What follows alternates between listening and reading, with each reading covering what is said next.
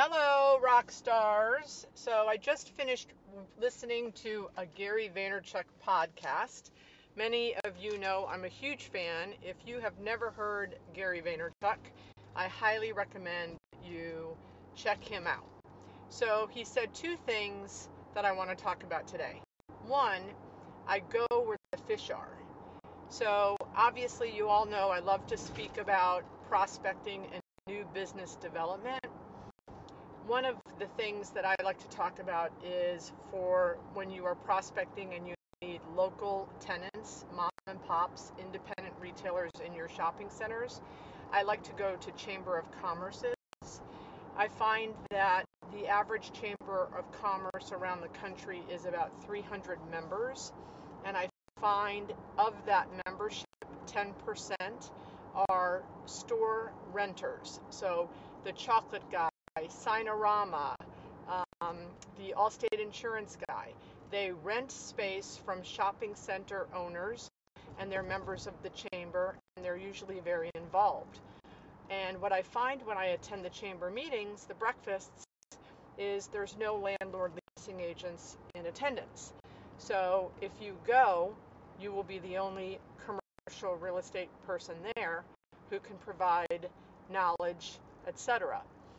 The challenge with the chamber memberships is you need to be consistent in the beginning. You need to attend a minimum of six meetings in a row for them to take you seriously and not think you're a fly by night. Oh, let me just check this out once. Oh, it didn't work. I'm not going to go back. I have, uh, I'm a member uh, locally of two Chamber of Commerces, and I find that I get at least one to two deals per year from my chamber membership. I stand up at introductions. I say, hey, I'm Beth Azor. I own Shops of Arrowhead, and I'm looking for a Chinese takeout, a chocolate store, and an insurance agency. They usually don't walk up to you that first meeting. It takes probably three meetings before people start talking to you. The first dialogue is usually, I have a quote friend who's doing a renewal. Can you help me with the rental rates in the market? And I become very helpful, and then I then I turn into the resident commercial real estate expert. And then from that point forward, anytime anyone needs space, you get the call. So it's a huge return on your investment for an hour or two hours a month at a breakfast. Uh, and you can pass flyers, leave them on the tables, but go where the fish are, and that's where the fish are. And your competition is not there. So that's the first thing that Gary, I picked up on Gary's podcast today. The second thing that I picked up is he said, do the reps. Now, in his podcast, he was speaking about doing video production on social media but and and you know I take that to heart because I do a lot of that.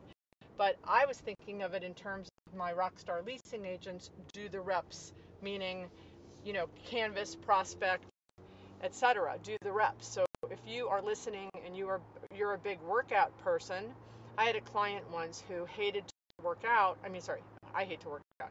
Who hated to prospect but loved to work out and was always yelling at me that I needed to work out more and then I would say I'll work out more when you start prospecting more. And it's, you know, do the reps. Each rep you get better and better. It's a compounding effect. So you've got to do the reps. 30 a week is my minimum as far as canvassing, cold calling, Facebook prospecting, etc. Uh, early in my career, when I was leasing a 400,000 square foot center, I had 100,000 square feet of vacancies. I was doing 100 a day. For the first six months, zero leasing. The next six months, at least 50,000 square feet, and it was my first $100,000 year. Do the reps. So,